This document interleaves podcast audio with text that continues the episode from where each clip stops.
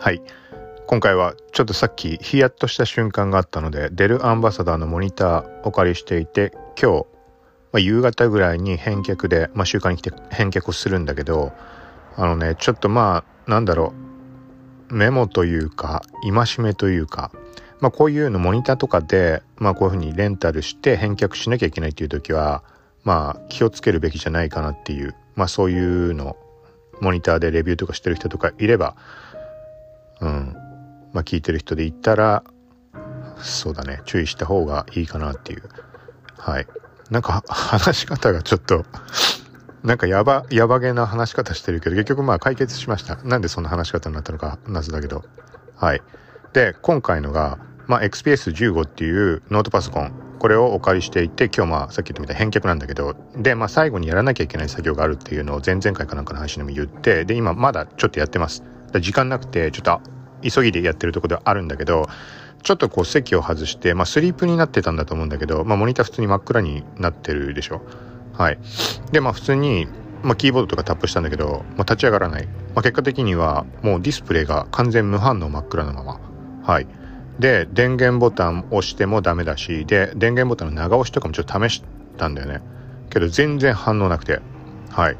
でまあどんぐらいだろう。結局20分間ぐらいそんなことやって長押ししても反応しないけどでもキーボードをタップするとバックライトは光るんだよね。そうだからまだあの最後の消去とかもしてない状態だからまだ全然普通に使ってたまんまの状態だからあのねもう習慣に来るのにこれ返却するわけにはいかないし何て言うの？あのまあ例えば返却が遅れるとか何かしらある場合は事前に連絡くださいとかそういう場合もあって過去にあのね直前あまりにも直前に発送したから一応不安があってちゃんとあの必着ってなってる日に届いて届くかどうかっていうのがだからメールで問い合わせというか一応あのなんだろう断りのメールというかまあ、前日のギリギリに送ってしまったのでもしかしたら届かない可能性あるんですけど申し訳ありませんみたいなあの到着してますでしょうか？してますでしょうかまで書いてないかもしれないけど。もしたらちゃんと返事くれてあの到着を確認しましたっていう感じで丁寧に帰ってきたから、まあ、その時、まあ、良かったなと思ったんだけど、まあ、今回もギリギリではあるんだけど今までのパターンだともう到着するのは分かってるからっていう状態でまあ今日発送。まあ一応前日だよね。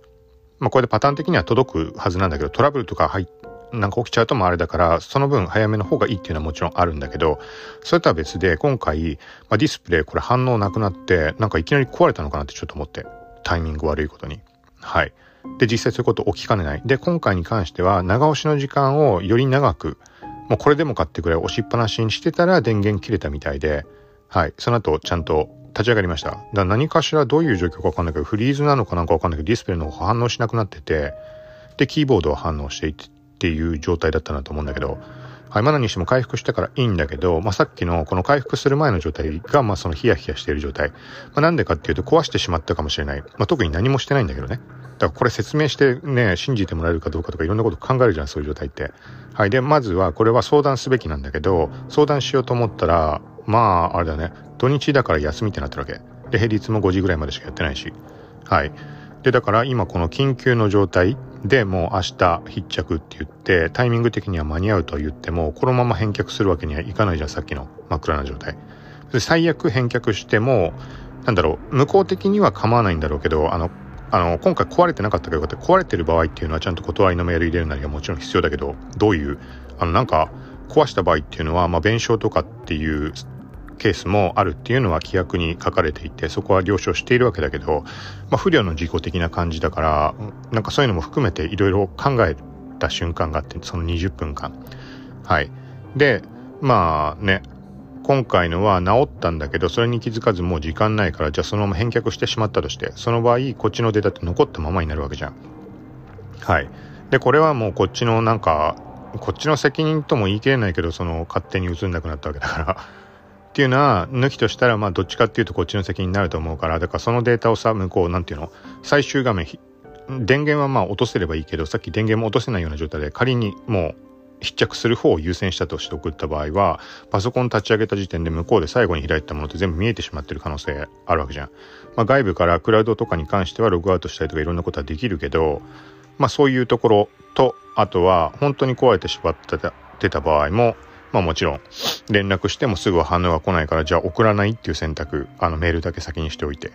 とかっていうのもパターンも考えられるしまあいろいろなんだけどで返却の時にデータの消去は分からなければしなくてもいいみたいには書かれてはいるんだよね。初期化作業は向こうでもやるらしいので。なんだけど自分的にまあさっき言ったデータのこととかもあるから一応こっちでも完全消去データ含めてもう完全の消去をして初期化した状態でいつも返却をするようにしてます。はい。でまあ結局のところこれは何を言いたいかというと土日挟んだらこの連絡のしようもないとかそういうのも含めて、まあ、前倒し前倒しにしなきゃダメだなっていうまあ当たり前の話なんだけど。うん、ただ今回のちょっとタイミング悪いね発送日が日曜で今たまたまなんか映んなくなってしまってとかいうのは。だからね土日が返却に当たる日にかぶるような場合は特になんかねタイミング悪くそういうことって返却しようと思ったらなんか壊れたっぽいとかってなりがちというか記憶にそう残ってるだけであって実際そんなことはないんだろうけどまあそう思いがちになってしまうので土日かぶったりとかになる場合はもう平日のうちに済ませた方がいいなってちょっと思いました。といっても実際のところはギリギリまで使いたいっていうのはもちろんあるので、まあ、そこの兼ね合いもあるとは思うんだけど、まあ、最悪そうだよね壊れちゃって連絡もつかないっていう状態になってしまうと本当に困ってしまうのではいまあここまあそうは言っても普通に考えてただ置いてあるだけでね壊れるなんてことはね普通に考えるもなないことだから、うん、今後どうするか 俺自身もまだ分かんないけどただこういうことが起きたっていうのとこう考えたっていうのを記録に残しておこうというそういう回でした。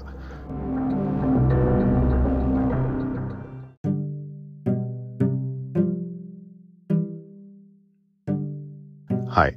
だこれもまあ、ポッドキャストの話をした回で時々触れてるけど、こういうこの自分への戒めだとか、ヒヤヒヤ、ヒヤッとしたって瞬間をポッドキャストで残すっていうのは文章と違って本当に直感的に、あの文章だと書いた上で読み直して、整理、きれいに整理しようとか考えて、そこで意識が働いて、ちょっとこれは書く必要ないからそうなってしまうので、はい。そういう意味では、まあ話してる内容は今回もグダグダにはなってるんだけど、この方が後でね、なんか例えば、土日あ土日になったなって思った時にまあいいかってその時は考えたとしてあでも過去にこういうことあったなって、まあ、ブログでも振り返ったりはできるけどその時に音声で聞くっていうのはまさしく自分が話してるわけだからね。この声で。自分の声で自分が話してるのを聞いてよりこの説得力もあるかもしれないしリアルにその時の瞬間の感情とか、まあ、今回のヒヤヒヤした感覚も含めてまんま戻ってくるだろうしはい、そういう意味合いも含めて、ポッドキャストはなんか役に立つんじゃないかなって、今のところまあそういう役に立ったみたいなことは、まあ、言ったって半年、半年以上は経ってるけど、初めてから。だからまだそういうことは起きてはないけど、はい。そうだね。まあなんか、あれだね。過去の自分が言ってることなわけだからね。そう、だから同じような感じで、あの、やる気スイッチ的なところも、なんかところどころでどっかにメモしてみたりとかしてるけど、全部どこに、あの、要はあれね、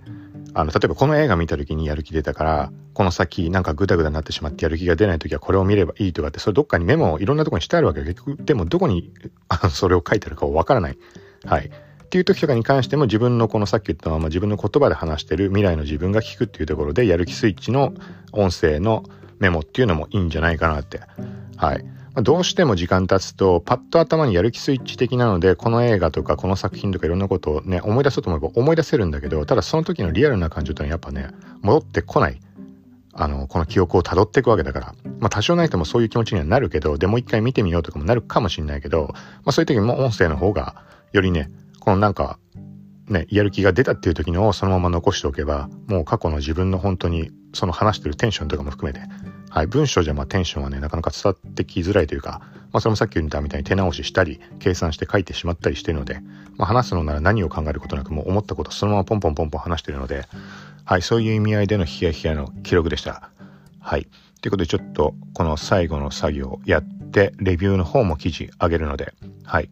この概要欄にも一応書き終わったらリンク貼ろうと思うのでよかったら見てください。さよなら。